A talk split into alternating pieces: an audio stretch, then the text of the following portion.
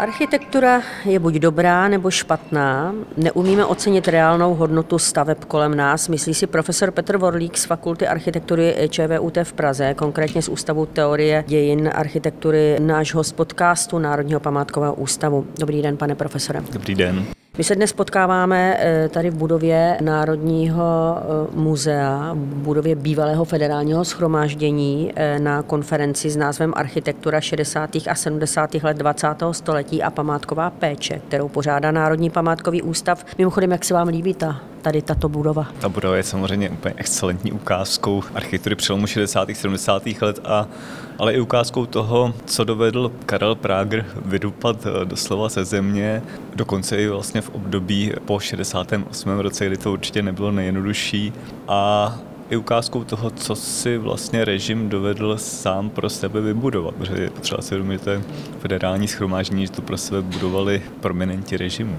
A umíme docenit kvalitu takovýchto staveb brutalistní architektury, nebo to stále ještě neumíme docenit? To je složitá otázka, samozřejmě záleží na tom, jak kdo. Já si myslím, že je potřeba odlišovat jednak odbornou a, a laickou veřejnost.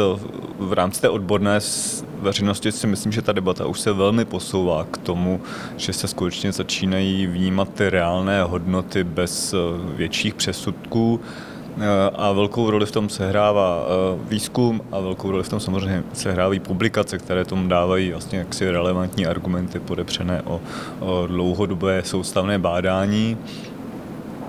Přesto i v rámci samozřejmě té odborné veřejnosti existují eh, řekněme, konzervativní postoje, které se vymezují vůči moderní architektuře a kde třeba dochází k nedorozumění, co se týče kvality detailů, materiálů, eh, které jsou pro tu dobu typické a které třeba nejsou řemeslné, vychází víc z modernismu, z, z průmyslení stavebnictví a tak dále, k té architektuře patří integrálně a je potřeba to uznat.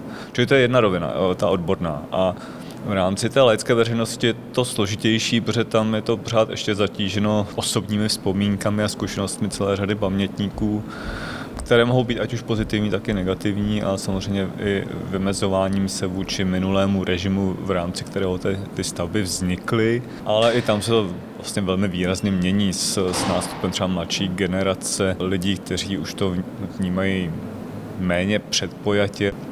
Mě taky zajímá vaše osobnost, protože vy učíte dějiny architektury 19. až 21. století. Jaká byla ta vaše cesta k tomu oboru? Kdy jste si zamiloval moderní architekturu? To je vlastně jako zvláštní situace, protože když jsem se hlásil ještě jako 18 eh, letý na vysokou školu, eh, pocházím z Děčína a vyrůstal jsem v 70. 80. letech v, ve městě, kde ta atmosféra byla skutečně dusivá, včetně toho znečištěného ovzduší a, a architektury té doby, tak jsem se hlásil na vysokou školu s tím, že eh, budu usilovat o rehabilitaci měst od smogu poválečné architektury a od eh, sídlišť a panelových domů. Ale vlastně postupně eh, v průběhu studia jsem začal víc rozumět moderní architektuře, pak jsem se věnoval doktorskému studiu, ve kterém už jsem se soustředil na tu poválečnou architekturu. Čím víc jsem se do ní nořil, tak tím víc jsem si uvědomoval, že ten můj ohled, pohled byl vlastně příliš úzce omezený tu osobní zkušeností. Já jsem viděl jenom to, co se dělo v Děčíně, jenom v mém bezprostředním okolí a nedovedl jsem se přenést přes eh, své osobní zážitky. A vlastně celá ta moje cesta byla o tom oprostit se od té osobní zkušenosti a vidět i to, co vznikalo jinde eh, mimo mé zorné pole. A tam najednou jsem začal objevovat, že eh, to, co se dělo v té době, bylo mnohem bohatší, vrstevnatější a často i velmi zábavné. Tady už zaznělo na této konferenci, že v té poválečné historii památkově chráněných staveb je strašně málo. Je několik eh, desítek. Generální ředitelka NPU Nadia Goričková uvedla přesné číslo 62, to je necelé půl procento z celého balíku kulturně chráněných památek. Proč se podle vás nedaří ta památková ochrana těch staveb? Vy jste eh, uvedl svou osobní zkušenost i, že jste taky byl vlastně, nebo jste nějakým způsobem nějak limitován svojí osobní historickou zkušeností, životní zkušeností. Myslíte, že je potřeba tedy většího časového odstupu? Já myslím, že není. To nastavení společnosti jako celku už se přece jenom změnilo A kdybychom skutečně relevantně dělali průzkum, jak se k téhle architektuře vztahuje společnost jako celek, nikoli v ti největší křiklouni anebo konzervativci, a kdybychom skutečně se snažili vyslechnout všechny a zohlednit to, tak bychom zjistili, že to procento lidí, kteří k té architektuře už nemají předsudky, je poměrně vysoké. My to potká, potkáváme se se spoustou lidí na exkurzích, při různých přednáškách, se, s řadou lidí, kteří velmi pozitivně vnímají naše knihy a nakonec vzpomínají třeba i na to dobré s tím časovým odstupem z té doby a myslím si, že to naladění už je hodně jiné, ale bohužel se to nepromítá do toho, že by tato vlastně společenská objednávka měla svoji odezvu na půdě prohlašování, ale i obecné péče, protože to, my se nemůžeme omezit jenom na institucionální ochranu se statutem uh, kulturní památky, ale i obecně vlastně, jak se o tu architekturu staráme jako společnost.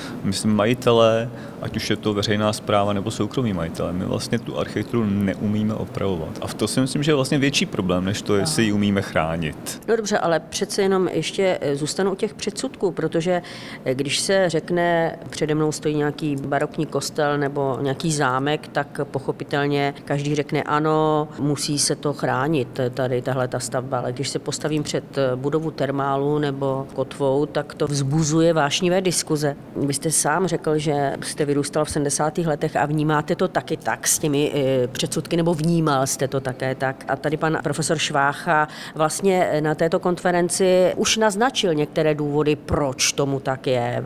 Je to vlastně jistým způsobem ideologie, neoliberalismus, neokonzervatismus. Z vašeho pohledu dají se tyhle ty ideologie úplně vymítit? Já myslím, že s ideologiemi je to trochu složitější. Já ještě uvedu třeba, když už jsme u těch čísel, no to zajímavé, protože těch 62 staveb, které zmiňovala paní Koričková, to je z 50. a 60. let a 70. Eh, přičemž velká většina z těch 60 jsou vlastně ta 50. ale tam máme velmi málo. Myslím, že okolo 15 staveb z 60. a 70. let a jenom dvě z 80 což je ČKD a nová scéna. Čili když to srovnáme s tím, že máme tři tisíce chráněných kostelů, a k tomu jenom dvě stavby z 80. let, skutečně v 80. letech nic kvalitního nevzniklo. Skutečně tam je prostě, uvědomme si to, je tam předsudek. Je to tak. Myslíte si, že za 20, 30 let, 50 let budou chráněny i ty stavby, které vznikly v 80. a 90. letech. Bez sporu, pokud ještě nějaké budou k ochraně. Ono je to složitější, protože samozřejmě to, co nakonec rozhoduje eh, o tom, jak se ty stavby budou opravovat nebo zdali budou zdemolovány, nahrazeny novou stavbou, upřímně si myslím, že není ani tak ideologie, ale většinou spíš nějaké komerční zájmy. Je to tak, eh, vlastně to, co nakonec rozhoduje o tom, co zachováme, co opravíme, je, že my dneska všechno přepočítáváme přes peníze. A velká část těch staveb, o kterých mluvíme, tak jsou stavby vlastně veřejné, veřejné budovy nebo sídliště, obrovské komplexy.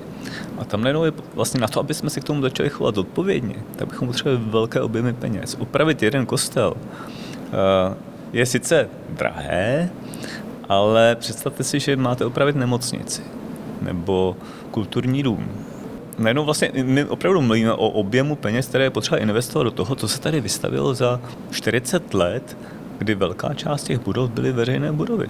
Velká část nemocnic, škol, kulturních staveb, sportovní stavby, vlastně velk, naprostá většina z nich je z poválečné éry. A my se o ně vlastně neumíme postarat. Ten průběh samozřejmě ve mně vyvolává určitou skepci, protože je to vlastně standardní přestavba, jaké se u nás dějí jsme, je potřeba si uvědomit, že jsme v centru eh, města, které je v UNESCO. Jsme v eh, památkové rezervaci, to má ten nejvyšší statut památkové ochrany území. A přesto je možné celou stavbu oholit na, na hrubý skelet a všechno vyměnit. Vyměnit fasády, vyměnit interiéry. Otázkou je, jak to dopadne. Otázkou je, eh, že architekt aspoň to deklaruje v tuto chvíli, že se snaží třeba u, u těch fasád nebo u té keramiky skutečně vytvářet přesné repliky nakolik se to podaří třeba v interiéru, ale ty už byly poměrně málo dochovány. Ale i tam samozřejmě Intercontinental je dobře zmapované, jak interiéry původně vypadaly, jakou dramaturgii měly. To bylo vlastně velké kouzlo Intercontinentalu bylo v tom, že tam byly zapojení výtvarníci, že ty jednotlivé restaurace, bary a, a veřejné prostory měly vlastně určitou atmosféru, která se vztahovala k historii Prahy, k, k lidové architektuře, k, k výhledům na Prahu.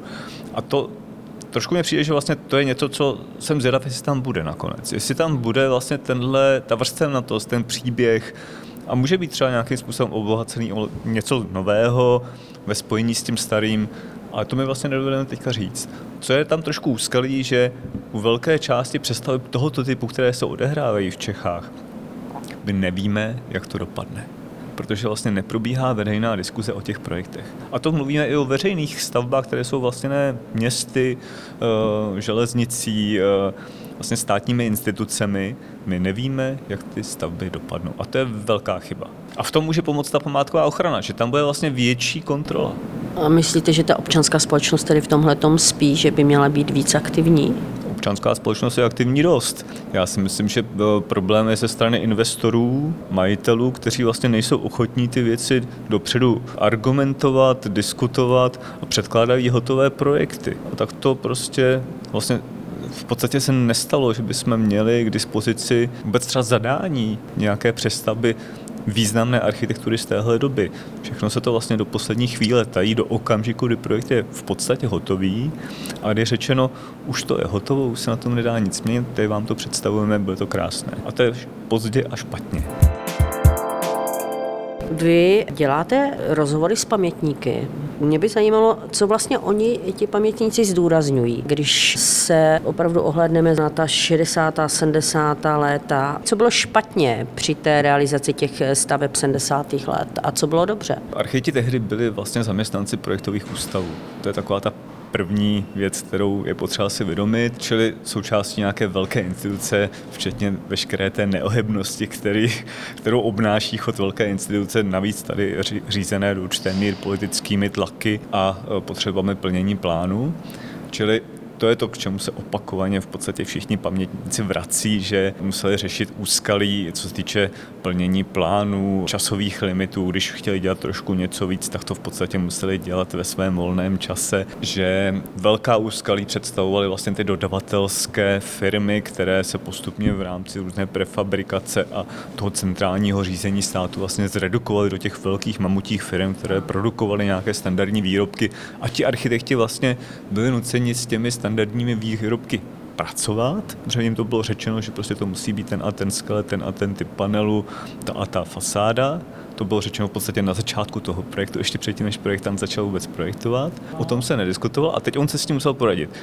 Je potřeba si uvědomit, že v těch 70. a 80. letech už to ty architekti často vlastně uměli, alespoň ti ambiciozní, kteří nerezignovali, tak eh, se úřady zakázek vlastně snažili s těmito standardními výrobky pracovat, improvizovat a, a mnohdy i, i z celku banálních záležitostí eh, nebo výrobků vznikla zajímavá architektura. Co je ještě zajímavé z těch rozhovorů, co z toho vyplývá, je, jak vlastně relativně malou roli tam hrála politika. Možná je to samozřejmě tím, že s kým ty rozhovory děláme, protože ti ambiciozní politicky angažovaní většinou skončili ve funkcích a málo projektovali. A my většinou děláme rozhovory s těmi pamětníky, kteří projektovali, s, s praktikujícími architekty. Ale vlastně, i když se na ty stavby podíváte, eh, poznáte, kterou z nich projektoval mm, člen strany a kterou projektoval nestraník? Nepoznáte. Vlastně naprosté většině stavby to nepoznáte. Dokonce i ústředí komunistické strany nezřídka projektovali nestraníci. Jo, čili je překvapivé, jak malou roli tam hrála vlastně ta politika nebo politické tlaky. Na druhou stranu samozřejmě eh, u prominentních staveb třeba ti architekti měli k dispozici větší rozpočty a větší třeba na nátlaky na ty dodavatelské firmy, aby to realizoval ve vyšší kvalitě. No ale výběrová řízení v té době byla? Nebyla. Takže tam to bylo už určeno jednoznačně a tam asi ten klientelismus sehrával svou roli. Někteří architekti byli prominentnější, někteří méně. Tak to bez sporu. ale to neznamená, že ti prominentnější architekti byli špatní architekti. Nedávno pod vaší editací vznikla kniha Nepostavená architektura 80. let. Které architektonické tedy a urbanistické návrhy nebyly realizované a z vašeho pohledu to byla velká škoda. A proč nebyly realizované? No, my se v té knize věnujeme návrhům, u kterých velká část dokonce byla projektována s tím, že nebudou realizovány. Ony ty vlastně byly, protože jsou to 80. let, tak to často byly takové utopické vize o lepším světě, kdyby tady nebyl socialismus a omezení stavební výroby a hospodářských plánů. Čili oni si ti architekti v podstatě po večerech nezřídka vytvářeli plány a vize, jak by to bylo krásné, kdyby se dalo projektovat bez všech těch omezení té stavební praxe, což vzniká v každé době i dneska jsou finanční omezení, za první republiky byla technologická, eh, ti architekti jsou vždycky něčím omezováni. Čili vždycky se snaží trošinku hledat něco do budoucna hledět a něco utopičtějšího. A v tom to bylo vlastně zajímavé vidět, eh, o čem tehdy ti architekti snili. Oni to prezentovali na různých výstavách. Eh, docela se to vlastně v druhé polovině 80. let už začalo i publikovat tyto projekty a nastolili určitou diskuzi. A to bylo vlastně důležité, že najednou ta diskuze se posouvala k tomu, že by se architektura měla nějakým způsobem více humanizovat, více věnovat veřejnému prostoru a celá řada těch projektů je vlastně i takových jakoby provokativních v tom smyslu, že mají být jako kontraprojekty vůči tomu, jak se to dělá v reálné praxi. Typickým příkladem jsou třeba eh, vize pro Žižkov, kdy tam byl ten standardní projekt, který počítal s velkou částí demolice eh, celé čtvrti a eh, vůči tomu vlastně vznikaly demonstrativní akce a i takové, jakoby, řekněme, představy, nemusí to být nutně kreslené představy, o tom, že by to šlo udělat jinak, že by se třeba šlo opravit ty původní činžovní domy. A to, to je vlastně to kouzlo té, té, té nepostavené architektury, protože to je něco, co nebylo spoutáno různými společenskými a ekonomickými tlaky. Mm-hmm. Čili to bylo takové architektonické snění do šuplíku? Ano, ale leco z toho vlastně přineslo určitá, řekněme, semínka, která později vyrostla. A to je třeba velký zájem o to, že by se měla zacelovat ta městská struktura. Toho o tom se diskutovalo velmi intenzivně od 70. let, že už není možné v centrech měst plošně bořit a realizovat tam novou architekturu, jak o tom snili vlastně modernisté už za první republiky. Upřímně to není jenom výsledek socialismu. Ti architekti vlastně začali diskutovat o tom, takhle už to není možné. Navíc v těch centrech eh, samozřejmě se stavila sídliště, na která se soustředila vlastně ta, ty politické tlaky na množství vystavěných bytů a nakonec i ty dodavatelské řetězce. A centra chátrala od 50. 60. let se objevovala ta lešení, opadávaly omítky. Vylidňovala se spíš až v 90. letech. Eh, tehdy ještě tam vlastně žilo poměrně hodně lidí, ale za podmínek, které nebyly rozhodně uspokojivé, protože eh, celá řada těch domů třeba neměla koupelny, eh, toalety byly na chodbě a podobně. Čili za, za velmi neuspokojivých podmínek a byly tam vlastně rostoucí tlaky jednak ty to prostředí zušlechtit, co se týče vzhledu těch ulic a historických center, ale zušlechtit vlastně i ten standard v těch bytech. A tohle vlastně se diskutovalo nejprve a nejprve se o tom jakoby snělo, byly tam samozřejmě i politické objednávky a v těch řekněme v druhé polovině 80. let už to skutečně přicházelo do praxe a hlavně ono to jakoby naplno vyrostlo v těch 90. letech, po té revoluci. Čili leco, o čem ti architekti takhle diskutovali a co o čem snili v těch osmdesátkách, tak pak vlastně najednou mohli v těch 90. letech skutečně realizovat. Už byli připraveni prostě. Podniky. Byli připraveni, ano. Mm. A to je důležité. Vidět tu dynamiku té doby vlastně. Jak to bylo vůbec s tím veřejným eh, prostorem, protože když se mi vybaví film Panel Story nebo cokoliv, tak eh, při výstavbě sídlišť, jak se přeskakovalo hm, přes eh, panely a, a bahnité terény a tak dále.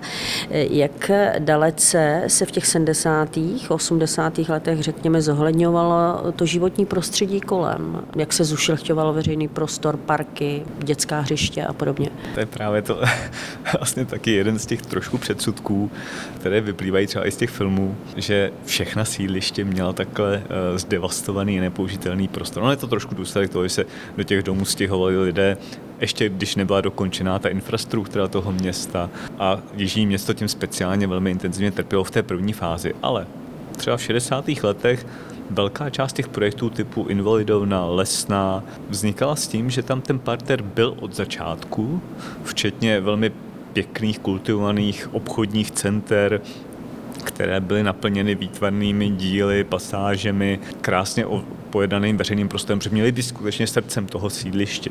Zlom určitý nastal na začátku 70. let v důsledku normalizace, kdy se začal klást velký důraz na tu kvantitu.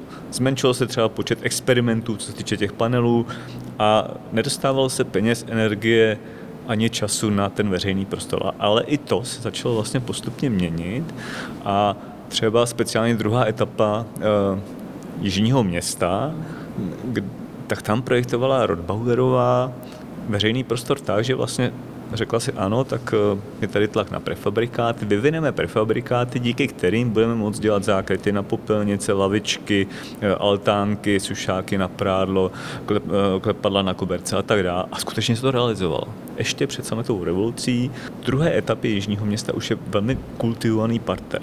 To samé platí třeba pro jihozápadní město. Stodůlky, Lužiny mají velmi pěkný parter se zapojením výtvarníků, se zapojením některých třeba klasických materiálů, cihly, dřevo, eh, aby to vlastně jakoby ten parter utulnilo z altány, z, z patníčky, eh, do toho vlastně docela pěkná architektura té drobné veřejné vybavenosti, byla tam krásná pošta, eh, restaurace Branka. To samé se odehrálo i na Barandovi. Tam je obrovský důraz třeba na to, že ty domy, sice jsou to obyčejné panelové domy, protože to ty architekti nedovedli ovlivnit, ale najednou se soustředil na ten veřejný prostor, protože cítil, že tam je deficit a že to je to, co může ty sídliště zušlechtit, takže tam třeba na Barandově ty domy měly předzahrádky, byl tam velký důraz právě na dětská hřiště. Ta dětská hřiště byla mnohdy realizována, nebylo jich zas tak mnoho, kolik by mělo být, ale to vyplývalo i z toho, že tam bylo obrovské množství těch nových bytů, co se vystavilo. Prostě to nebylo možné stíhat.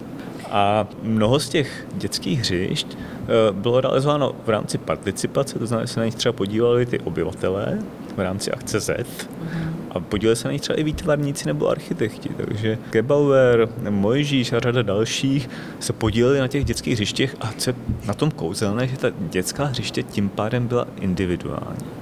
Na rozdíl třeba od těch dnešních, která jsou ta certifikovaná, standardní, která najdete po celých Čechách, tenkrát byla realizována autorsky pro konkrétní místa, pro konkrétní třeba soubory.